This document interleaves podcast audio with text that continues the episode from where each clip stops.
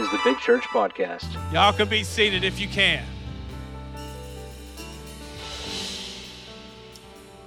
So good to have y'all at church this morning, and now I'm going to draw a picture for you. I'm joking. Forrest is going to draw a picture for you here in just a few minutes. But I want to take a moment to introduce Forrest and his wife this morning, and I'm not going to have you come up, but I want to introduce them to you this morning. We just kind of got to know them a little bit, but we know their heart behind what they're doing. They're planning a church in Frankfort, Kentucky, and we're going to go out to lunch with them afterwards and tell them all the no, we're not. But I know he's been in ministry for over 10 years now, and he's sat in some amazing churches, and we just feel honored today to have him with us today. And I want you all to talk back to him this morning. I want you all to treat him like he's one of my, he's a country boy. I may not know him for long, but all I need is 5 minutes from the country. We know everything about everybody now. I know we're probably going to eat Mexican. I hope not, but here we go. But I want you all to stand to your feet this morning. I want you to give him a good round of applause for Forrest Coleman, Pastor Forrest Coleman.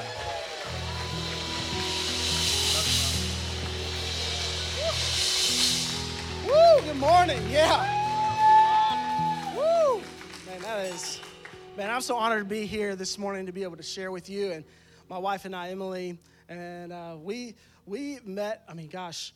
The Watsons 5 years ago, stepping into the refuge and getting to be a part of their ministry and to see what God has done today and what God is doing in the life of this church. If you're excited about what God is doing at Big Church, can you just praise him for a second? Because he's doing something special. He's doing something special. My wife, Emily, and I, we're from Kentucky. We grew up in Shelby County, out in the country out there. Come on, somebody knows. Somebody knows. Go Rockets. Come on. Somebody knows, and we have an almost 2-year-old daughter named Ember, and been in ministry for some time.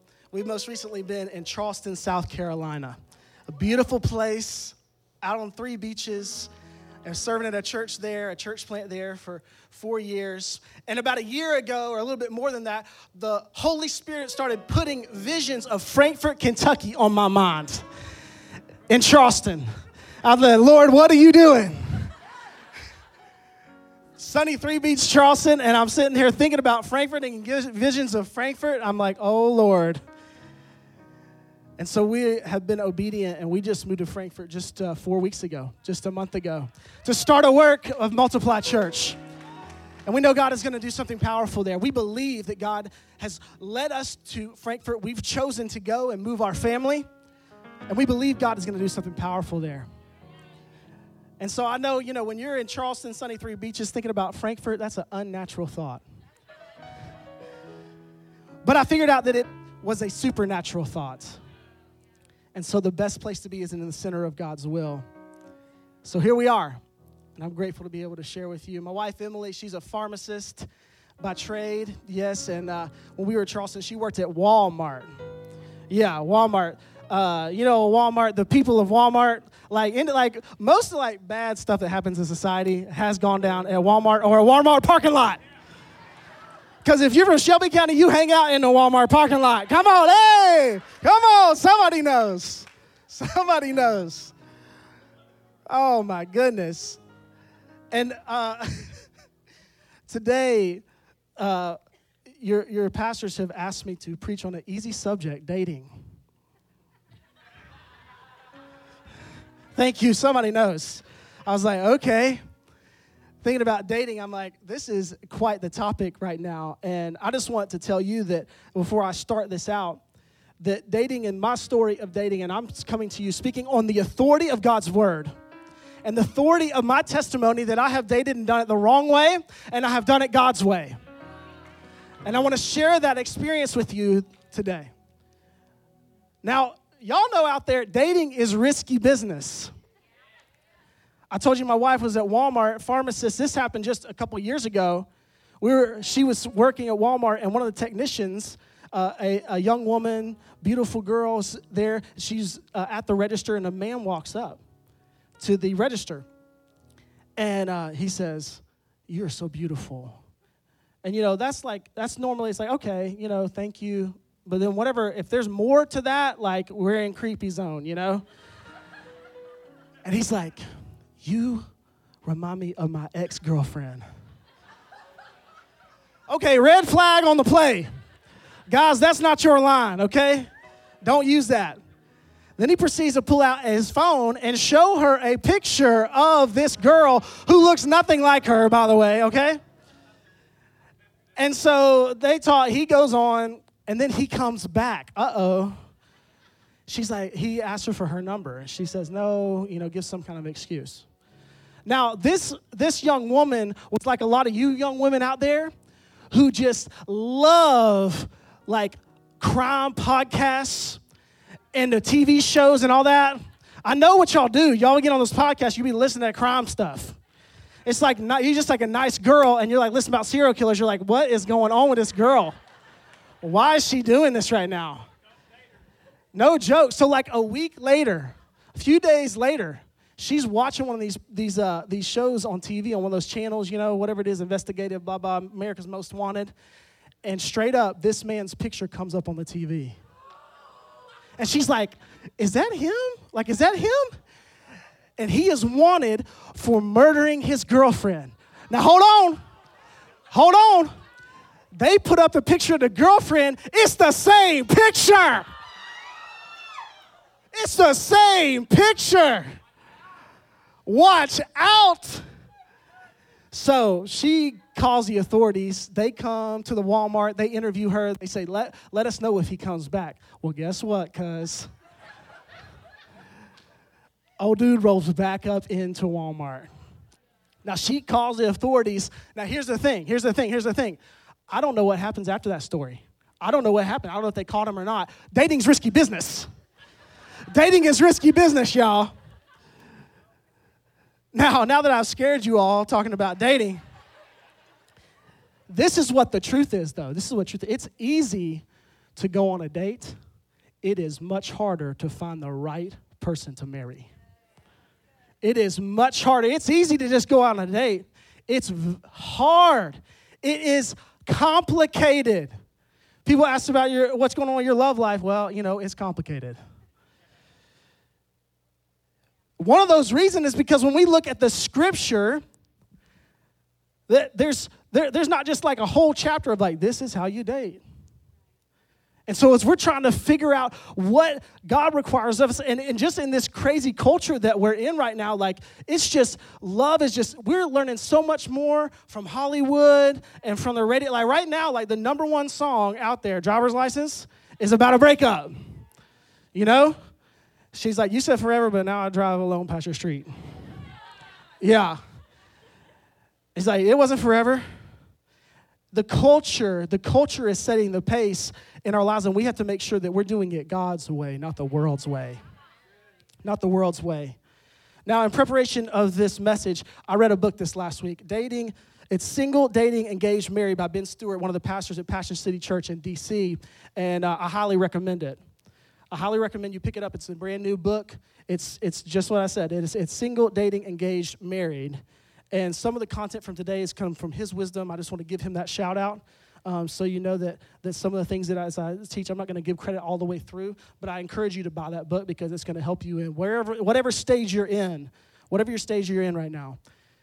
And so really as we think about, and maybe you're here today and you're wondering like, okay, I'm here, I've been married, I'm like this doesn't apply to me, or it does. Whether you're single right now, whether you're about to have kids that at some point are going to be in the dating scene, or whether you're, you know, in middle age and all of a sudden, bam, you're back in the dating scene for whatever reason, because it happens.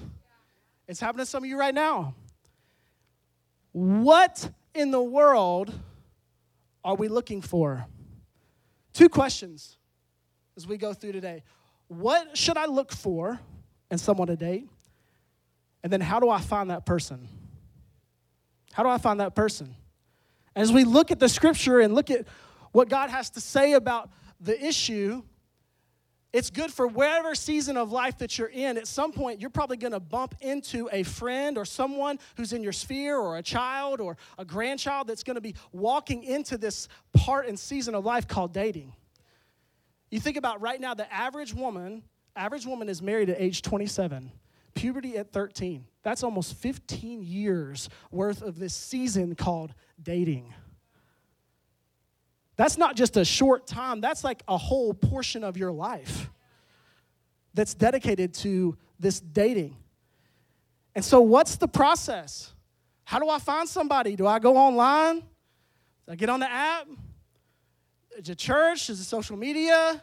Do I go to the bar? Like, what's my tactic? What's the process here? What should I look for? And I'll go ahead and give you a little teaser here. What should I look for? The two answers to that is character and chemistry. Character and chemistry. And how do I find that person? We're going to talk about it. Now, in the scripture, like I said, there's not just a chapter that says, like, thou shalt date like this. It's not there. It's not there. If anything, what is even more confusing and difficult for us in 2021 is that the concept of dating is nowhere in the Bible. There are two groups of people that are in the scripture. You have brother and sister in Christ, and you have husband and wife. Those are the two designations. This concept of boyfriend and girlfriend and dating, that is a modern concept that doesn't come from the scripture, or I may even say from the Lord. Over the last two millennia, as people have been following Jesus, people have come together in marriage in a lot of various different ways and methods, all the way back to Bible times, but we're not in that time anymore. So what do we do now? How do we do this?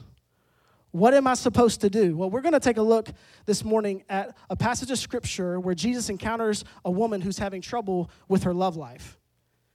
And this is in John chapter 4, and to set the stage for this piece of scripture, Jesus and his disciples are going through this area that's north of Israel called Samaria. Now, in Samaria, there's two different groups of people and two different races of people, and religion is a little bit different.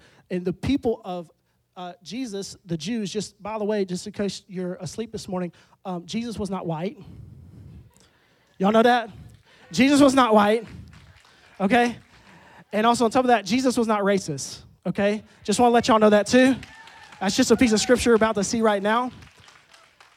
Because the Jews, his people, would not even walk through this area of Samaria. They would go around from Jerusalem all the way, a much longer journey, all the way up to get to Galilee and would not walk through. But Jesus and his disciples, we start in John 1, and it says that Jesus and him, they walk through Samaria.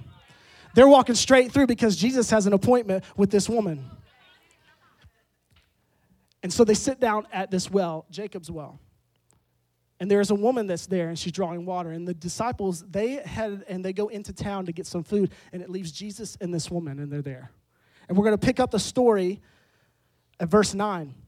It said, the woman was surprised, for Jews refused to have anything to do with Samaritans. She said to Jesus, Are you a Jew? And I'm a Samaritan woman. Why are you asking me for a drink? Jesus has sat down at this well. She's there drawing water, and he asked this woman for a drink. Jesus replied and said, if you only knew the gift God has for you and who you are speaking to, you would ask me, and I would give you living water. And then she gets sassy. You know, she's having trouble with her love life. She's a little sassy. So she says, but sir, you don't have a rope or a bucket. Like, Jesus didn't know that. She said, and this well is very deep. And where are you going to get this living water? And besides, do you think that you're greater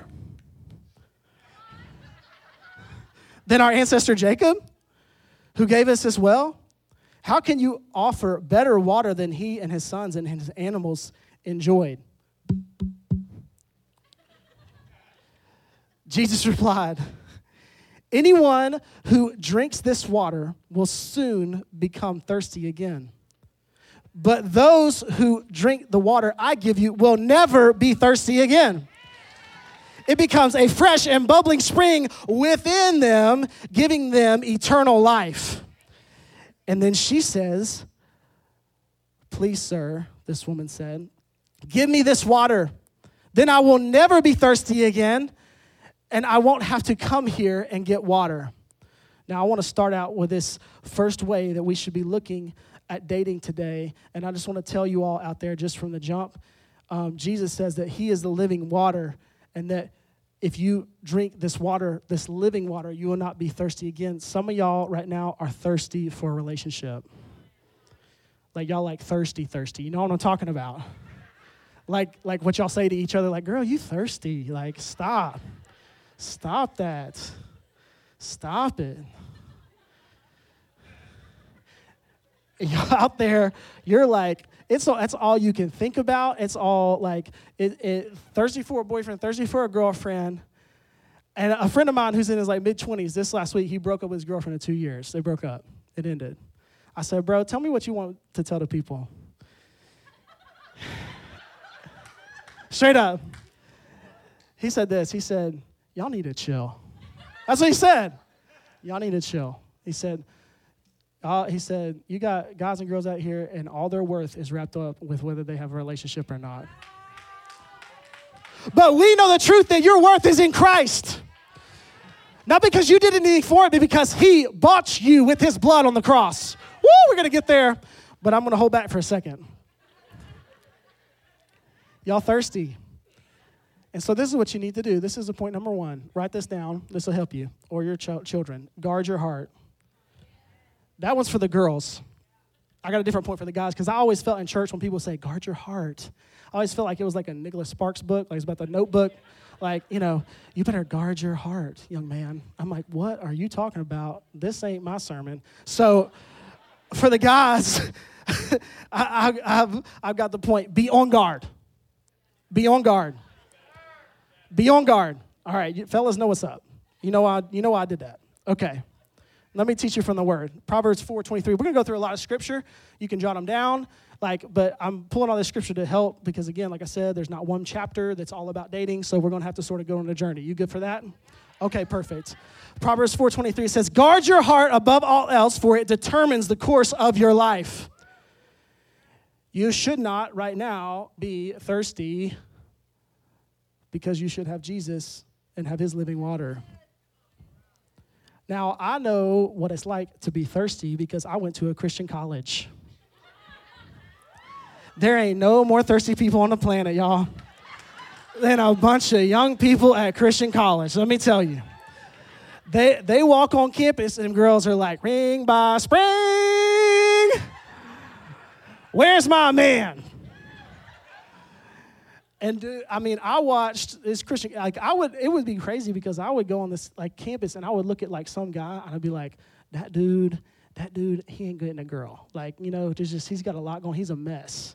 And then like a few months later, there's a girl and she looks just like him and they're paired up and it's like, there's somebody for everybody out there is what it feels like, you know?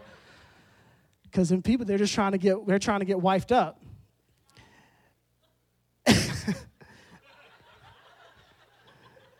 This is what I'm saying. Guard your heart. Why do you guard your heart? And this is why, looking close, this is why your heart can't be trusted. Let me teach you from the Word. Jeremiah 17:9 says this, the heart is deceitful above all things and beyond cure. Who can understand it? Is that up there? I don't know if it made it up there or not. Let me read it again for you. The heart is deceitful above all things and beyond cure. Who can understand it? Right now, we live in a feelings-based culture. I do feel this way. I don't feel that way. I'm going to go this way and be guided by my feelings. When what we need to be doing is being guided by the Word of God. Now for the fellas,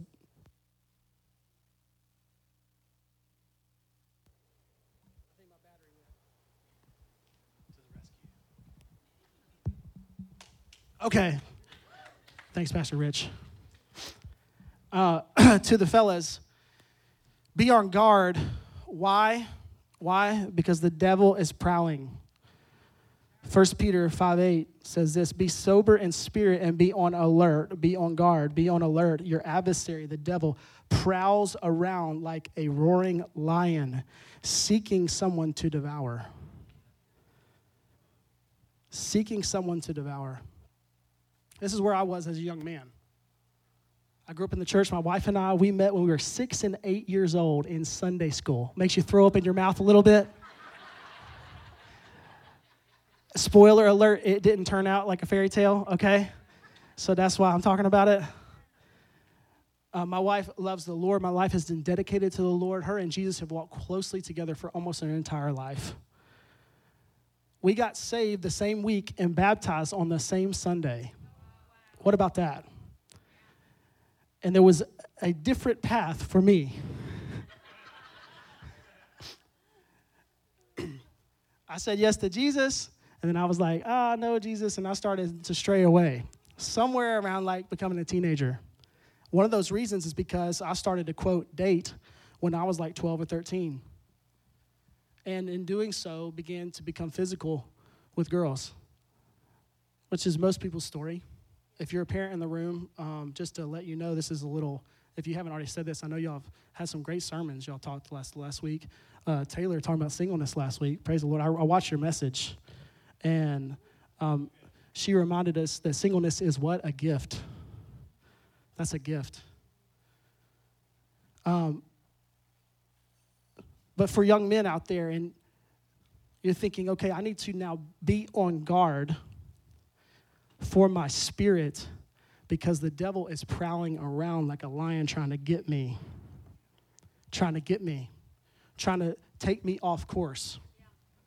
And so I went down this path, and I was, in this party scene, and I was partying on the weekends, and we were in church, and we were, it was country. Shelby County, we were having field parties. Y'all don't know about that. City people don't know about that. I'm not recommending it. I'm just saying country.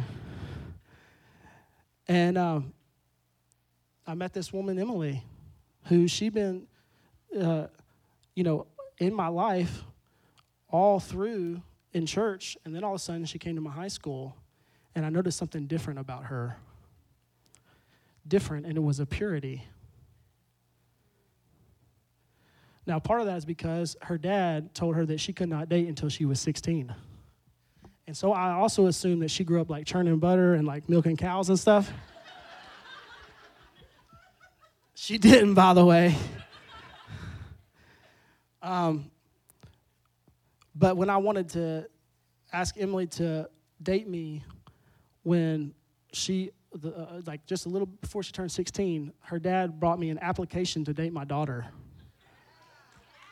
This is no joke. Now, dads, I'm not telling this to shame you. I'm telling you to empathize with me. Empathize with me. Here I am, like 16. I had to fill out an application. It was like, and it was real bad. Like, it's not 2021 approved. It was like, if you got tattoos, please leave. If you this way, please leave. It was like crazy. So I'm like filling it out. And I had to call him and talk to him before our first date. He asked me what I studied in the scripture that day. Now, I just say this, like, if you're a parent in the house right now, whether you're a mom or dad, you can be that for your child. Because there's a level of innocence that needs to be protected. And for me, and my parents are amazing people who love the Lord, and, if anything, it was my craziness, but, like, I could ride my bike to my girlfriend's house, and that was not good. And there was a protection over their home that was bearing fruit and would bear fruit in my life even later. So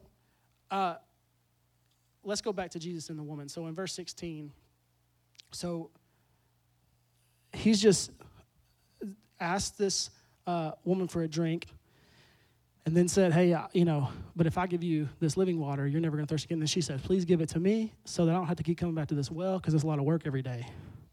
And then Jesus totally flips the script on her, and he spills her tea all over the ground.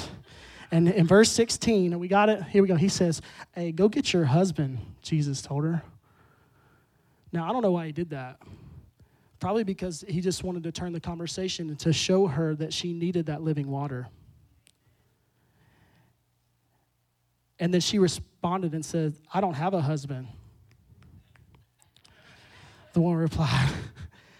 And Jesus said, you're right. You don't have a husband. You've had 5 husbands. and you aren't even married to the man who you're living with now, you certainly spoke the truth. So I don't want to sit right now in a seat of judgment on this lady, because just to be honest, like that's America 2021. Like whether she was married to those five men or she just had like five boyfriends, like, and that she had been physical with them and given herself to them, like we're just like, this is like, she's us. She's us. And she got into this scenario because she hadn't followed God's way. And she needed to be following the Word of God, which is our guide. And that's the second thing you need, is you need to use guardrails. You need to use guardrails. Now, guardrails are something that you ignore every single day as you drive everywhere that you go until it saves your life. Which happened to me just a few years ago. I was on a trip. I was by myself. I was driving my dad's truck. I was going down to Gulf Shores for the holidays, where all my family was there waiting for me. And it was just before the Alabama line in Tennessee, and it was raining lightly. And well, it was raining so hard that like everybody was like slowed down. We were going like 50, 60 miles an hour on the interstate. By myself, driving, and all of a sudden, out of nowhere, from the other side of the interstate comes a sports car, and it is zooming, spiraling across the grass of the median and directly towards me. And it hits the other side of the embankment and breaks in two. And the backside of the car comes over into the lane, and the truck that's behind me, in like those police videos, he swerves over and hits the back of my car. You know what I'm talking about?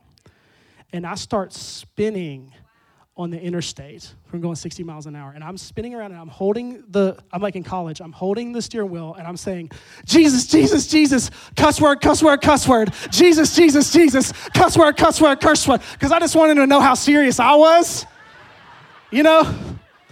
Like I needed, that was like all the prayer I was getting in that moment. Don't judge me, because it was the end, you know what I mean? I mean, whoa, okay? And the Explorer spun three times and slammed into the guardrail, destroyed the back of the car, and it stopped me dead in the tracks before I went over a ravine. And I was sitting there perfectly safe.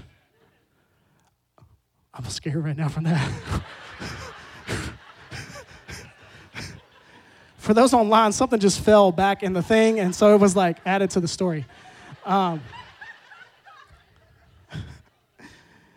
Guardrails, it's something that you need for your life. So who are you looking for?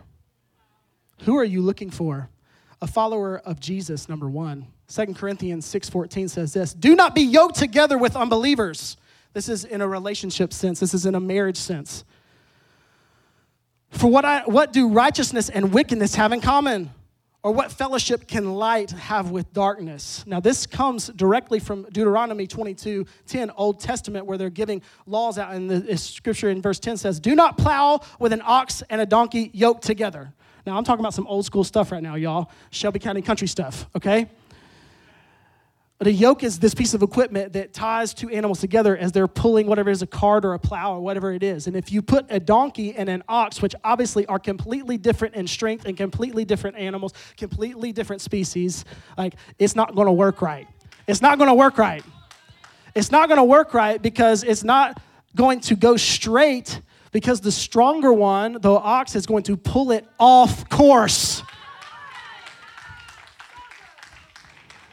Because the weaker one is not able to sustain at the same level. And even though you may be strong in Christ, all of a sudden you are connected to a donkey. There's another word for that in the Bible. And then you're being pulled off course. You're getting pulled off course because you're yoked up with someone who doesn't believe Jesus Christ is the Son of God, that he is alive, that his redemption changes everything. What are you looking for? Let me tell you this. You want to be wifed up and you want to be dating right now to somebody who's an unbeliever? Like, if he's over 6 feet and has a six-pack abs, that doesn't matter when you're in an ambulance on the way to the hospital with your child who's in there, and that guy doesn't know how to pray and ask the Lord to come and intervene on the situation that you're in. Woo! So what kind of man are you looking for? Let's let the scripture teach us. Psalm 1:1-3. Now, guys, yeah, this is for you. This is who you should be aspiring to. Even if you're married, you need to be aspiring to a man like this. This is God's word. Because even after you're married, you need to be dateable. Somebody told me early when Emily got married 11 years ago, said, you better date your wife while you're married or somebody else will. Somebody write that down. Blessed is the man who walks not in the counsel of the wicked, nor stands in the way of sinners, nor sits in the seat of scoffers. Pause. What does that mean? What man are you looking for? You're looking for a man who's not walking in the counsel of the wicked. He's a believer in Jesus, and not only that, he has strong Christian friends who are walking alongside him. That probably means he's involved in church. Not that you drag him to church, but that he was already here or he was already there. Because you're looking for a man who doesn't sit and stand in the ways of sinners and in the counsel of the wicked. Thank you. He needs strong Christian friends. Now look at this. This is a whole nother level, ladies. Verse 2. But his delight is in the law of the Lord, and on his law he meditates day and night. Now that's not just a church-going brother. That's a dude who has intimacy with God through his word. Guys, this is who we want to be. You want to be walking in the ways of Jesus. You want to be walking with Jesus. And then verse 3, he is a tree planted by streams of water and yields its fruit in its season, and its leaf does not wither. And look at this, guys. In all that he does, he prospers. We're not walking in the way of wicked. We're walking in the way of the righteous. And so in doing so, we prosper. That doesn't mean you're going to have a Bentley. But it means you're going to have a successful life, guys. Bearing fruit in its season. Ladies, if he is not bearing fruit, he's not for you. You know what he has to do to bear fruit? He has to be serving. He's probably on one of these teams out here holding the door or doing something because he's bearing fruit. He's back here in a booth. He's serving. He's like leading a small group. I don't know what all y'all got going here. You're about to have a whole thrift store and everything is about to go unbelievable. But he's going to be in there doing that kind of stuff. He's going to be serving and bearing fruit. All right, ladies, your turn. What kind of woman do you need to be? Guys, this is the kind of woman you're looking for. It's intense. Okay. I'm just read the whole thing.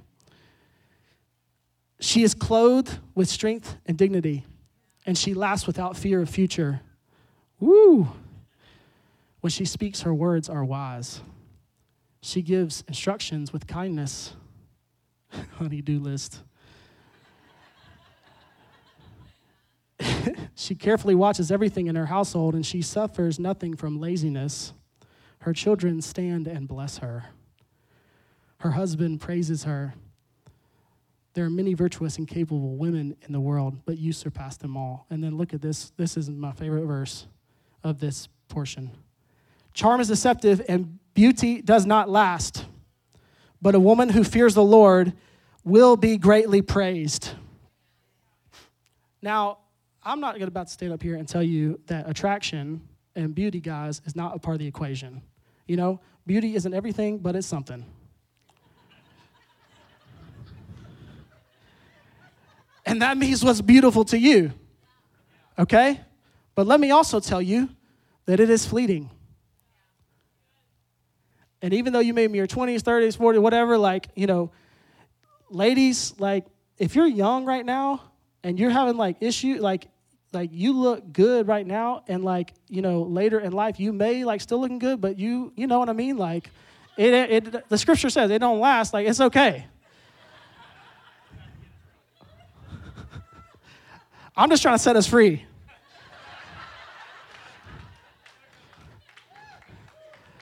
Now listen to this. The two things it says to not build a relationship on are charm and beauty. Guess what online dating is, y'all? Guess what Tinder is? Guess what Hinge is? Guess what all these things are? You have a profile pic, beauty, and then you have a DM. How good does he charm me?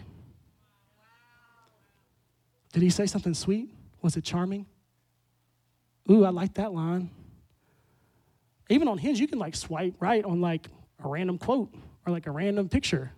Guys like, well, I like the beach. I like guys who walk down the beach, swipe right.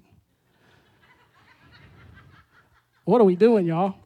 I'm not knocking it. I'm just trying to help us see that like the culture's here and like we have a different way, a God's way. Okay, I'm not trying to knock it because I know it's 2021. Okay, who you're looking for, not only who you're looking for, but it's who should you be? Are you dateable? Are you, guys, girls, this passage, are you trying to be that person? Even after you're married. So how do you go about finding that person? Now we're going to go there. I don't know what time is, but y'all good? All right, good. We're going to keep going. Okay, 1 Timothy 5:2 says this, treat older women as you would your mother, and treat younger women with all purity as you would your own sisters. Now, again, go back to what I told you, like boyfriend and girlfriend, it's not in the Bible. So we think about dating and what that looks like we need to have a perception of, okay, you've got brother and sister in Christ, and you have husband and wife. So yes, we may be like dating and there's attraction and there's chemistry and there's stuff going on, but like I have a call now, guys, that I should treat this young woman with all what? Purity, and as you would your own sisters. Now, those two things, chemistry, character.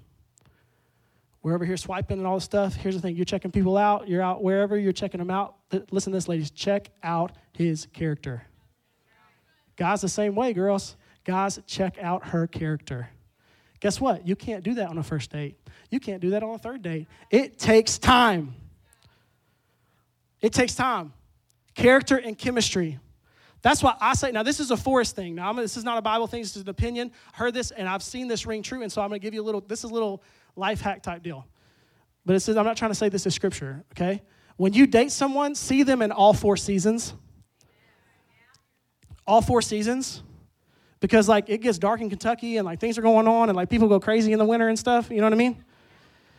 So you want to see, like, you want to have enough time to, like, perceive and watch someone's character.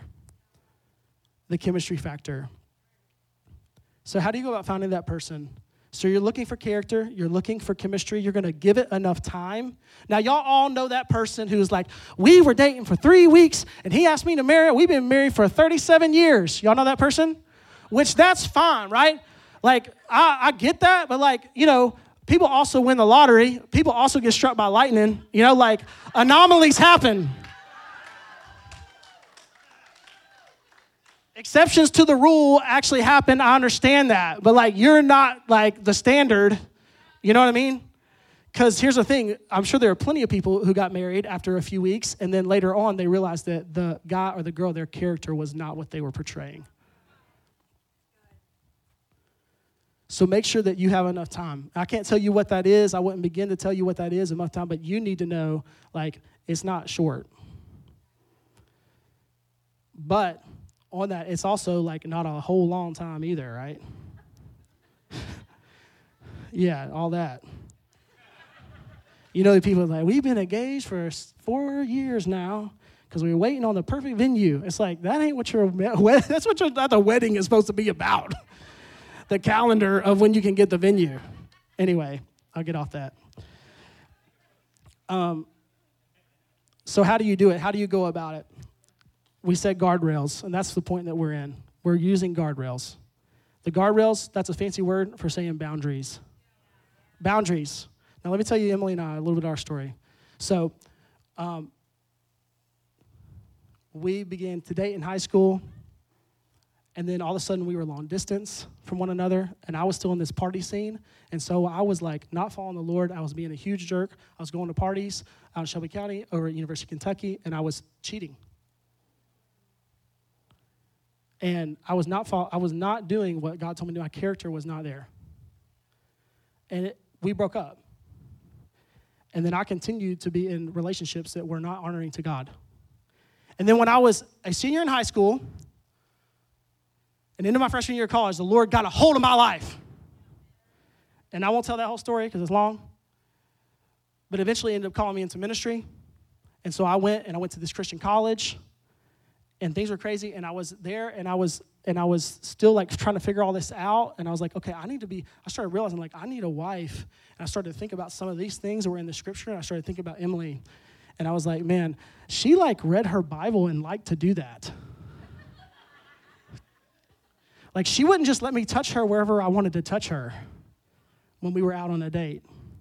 I was like, man, like, that's the kind of woman I want. So this was, like, 2007-ish, and so I did what we did back then. I sent a 10-cent text message. Y'all remember that when each text costed 10 cents? Y'all don't know what I'm talking about. Some of y'all do. Some of y'all was like, I was alive then. So I slid into her DMs before there was any social media. And we began a relationship, and we began to date. But we wanted to do it God's way this time, and I wanted to do it God's way this time. And so we had boundaries in our relationship. We had boundaries in our relationship. I want to draw on this board. So this is just, I can't draw. I'm not an artist. I'm just trying to. Up here, like, this is marriage. Also can't write very well either. You're not going to be able to read it. Okay, this is marriage up here. And there's different portions of your relationship and the way that different facets of it, okay? I'm going to just make some abbreviations. You've got physical, okay? Okay, you've got emotional. You've got spiritual. And I'm going to add financial now because that just is like financial vocation, like all those things interweaving your life together, okay?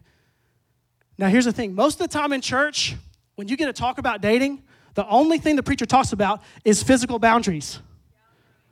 What I want to tell you is that when you're married, it's not just only physical that you move forward in intimacy. This graph is an intimacy graph.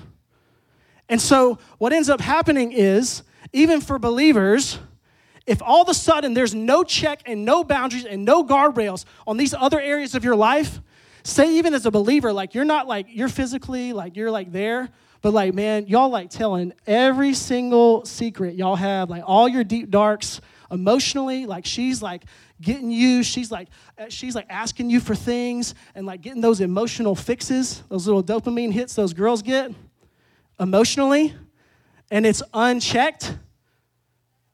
That's a level of intimacy that's reserved for marriage.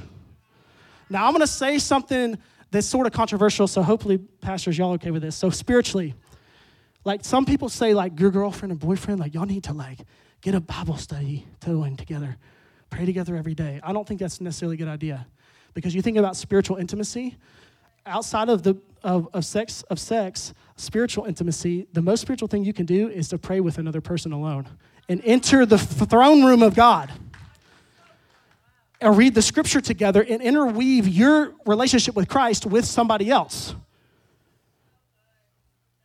So if you go all the way here spiritually, even if you're being a good Christian, we do the Bible study, like, couples that do Bible studies and pray together, like, they will end up having sex sometimes because the intimacy level's so high.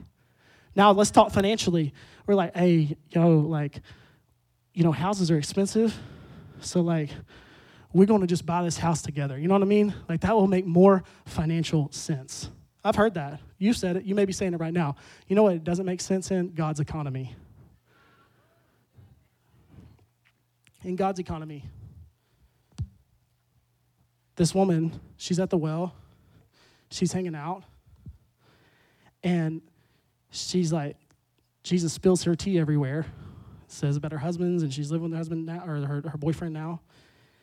And she just, like, all of a sudden, it's like, whoa, I'm not dealing with a regular human right now at this well. And she says in verse 19, she says, sir, the woman said, you must be a prophet. She recognizes something's up. This guy knows my stuff. Then she tries to curve and ask him a religious question. She asks him about worshiping up on some mountain or whatever. And she's trying to change the subject is what I'm saying. But Jesus answers the question, but doesn't take the bait or get off course because he's there for a purpose.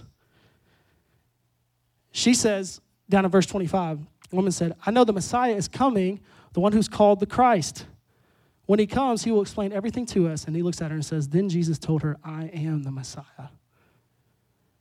Just then his disciples came back. They were shocked to find him talking to a woman, but none of them had the nerve to ask, what do you want with her? Why are you talking to her? The woman left her water jar beside the well and ran back to the village, telling everyone, come and see a man who told me everything I ever did. Could he possibly be the Messiah? So the people came streaming out from the village to see him. Now we skip down to verse 39. Many Samaritans from the village believed in Jesus because the woman had said, he told me everything I ever did. When they came out to see him, they begged him to stay in the village. And so he stayed for 2 days, long enough for many more to hear his message and believe. And then they said to the woman, now we believe, not just because of what you told us, but because we have heard him ourselves. Now we know that he indeed is the Savior of the world. This woman runs back to her village. She shares what just happened, and in doing so, she accomplishes kingdom purpose. People come to faith in Jesus because of her testimony. And immediately, she is in Christian community with other people who are in her village. The third thing you need is this. You need to have authentic Christian community. You need to have lifeguards. You need to have lifeguards. What do I mean by that? You need to have people who are watching your back. When you're swimming down in the deep end of the pool of dating, you need some people who are watching you, some friends who are around you, who are helping you out, ladies. They're saying, yo, that you're in a deep end right now. You're drowning right now. I'm coming to get you. Or guys, vice versa, because guys just be like, dude, that girl's crazy. Bro, you need to dump that chick, dude. She's wild. Proverbs 24:6 says, so don't go to war without wise guidance. Victory depends on having many advisors. You need to have real friends that care enough to keep you accountable. So this is Emily's story, and in our story here that when we dated in college, we ended up dating for 4 years. It was a long time. It was long dating. But we were able to save ourselves through that entire time because she had a trusted friend. I had a trusted friend, my roommate. We sat down early in our relationship. We wrote out our boundaries, physically and otherwise, on a piece of paper. Back in the day, piece of paper. We said, we're not going to hang out past this time. We're not going to do this. We're not going to get on top of each other. We're not going to, we're not going to send these kind of messages to one another. We went in and get, real deep. And then I gave a copy to my friend, and she gave a copy to her friend. And whenever we hung out, afterward, my friend who loves me, like a true brother in Christ, would look at me and say, hey, bro, did y'all do that? And that was awkward. Bro, that was awkward. But that kept us in God's way for 4 years long. I'm not recommending you date for 4 years. But that was our story, and we made it. And for me, who walked in and I had not saved myself, after 4 years long, it felt like I had saved myself. The Lord had brought restoration. And so for you, you got to have some lifeguards, some bodyguards in your way. Let me say this. Online dating, it takes away Christian community. Like you see a guy's profile, he doesn't live here, he's across the country, like you don't know his people, you don't know his community, you don't know what his friends say about him, you don't know what his church says about him, you don't know. And so the anonymity that's there, I'm not saying it's bad, I'm just saying you need to be on guard, guys and girls, you need to guard your heart because you need that community that's around you and lifeguards in your life. And if nobody knows him, if nobody knows her, you're in the deep end of the pool without a lifeguard. You're way out there. Okay, I'm closing. I want to say this, and I want you to look in deep right now. If you don't remember anything else that I say today, remember this, okay? You're worth dating God's way. You're worth it. You're worth it. He's worth it. God's worth it, but you are worth it. You are worth dating God's way. Not only that you would date God's way, but somebody would have the character to date you God's way. You're worth it, daughter of God. You're worth it, son of the King. You're worth it. You are worth it. And if somebody right now you're in a relationship with and they're not loving you in that way, you need to have a conversation. You need to get some Christian community. You need to get some things going in your life because you're worth it. Because God loves you. You want to know why he loves you? He demonstrated it to us. The fact that he was the ultimate one who guarded our life on the cross. Can you imagine right now what your life would be like if you had your relationships, dating, otherwise, in God's way? Just think about it. If you had guardrails up, if you were guarding your heart, if you were on guard and you were finding that person that had the character and the chemistry that could last a lifetime,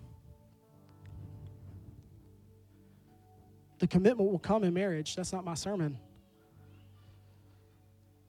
But imagine Jesus was the ultimate guard of your life, and he went to the cross for you. I'm here, I don't know you, but I love you. I know your pastors love you. And they would say the same thing I just said. You are worth it. Jesus bought you with a price on the cross. You may be here today, you haven't started a relationship with Jesus. I want to tell you, you are worth it. 2,000 years ago, Jesus, who was a perfect man, he was God. He was the Son of God. And he never sinned one time. He was tempted in every single way that you and I were tempted, so that he could stand in the gap and he could be a lifeguard for you, that he could save you when you were dead and deep and drowning in your sin, far from God, that he would come and pick you up and that you would be in eternity in heaven one day with him. And you may be in the room today and there's all these parts of your life and you're like, I don't even know this Jesus. Today is a day that you can begin that relationship with God. Or maybe you are a believer and you need to walk his way. Let me pray for us. Father, I come to you now. Lord, I lift up to you right now everybody who's in this room. They're in relationships, that are dating, that are married, that are looking for someone. Father, I pray, Lord, that they would have the power to walk in his way through your Holy Spirit and through what you do in their life, God. Father, I pray right now over this room for anybody in this place who's not begun a relationship with you, Jesus, that they would hear the fact that they are forgiven. Just like this woman that you sat next to on a well 2,000 years ago, you love them, you see them, they are worth it to you that you would die on the cross. And so, Father, I pray, Lord, that right now, God, that they would reach out to you in prayer and they would say something like this: Jesus, save me. I believe that you died on the cross for me, and I believe that you are alive. Wash me. Forgive me so that I may walk with you and be in heaven with you one day. Thank you for saving me. In Jesus' name, amen. Would you stand to your feet? If you want prayer this morning, your pastors and prayer team are going to be down here on the front as we stand together, we worship together. We hope you enjoyed this message on the My Big Church podcast. We thank everyone who has given to support this ministry. To find out more about how to support financially or more about Big Church, you may visit our website, mybigchurch.com. If you live in the Louisville, Kentucky area and don't have a church home, we would love to have you as our guest at Big Church. We are located at 7209 Faginbush Lane in Louisville, and we have worship services at 9:45 and 11:30 every Sunday. Thank you again for listening to the My Big Church podcast.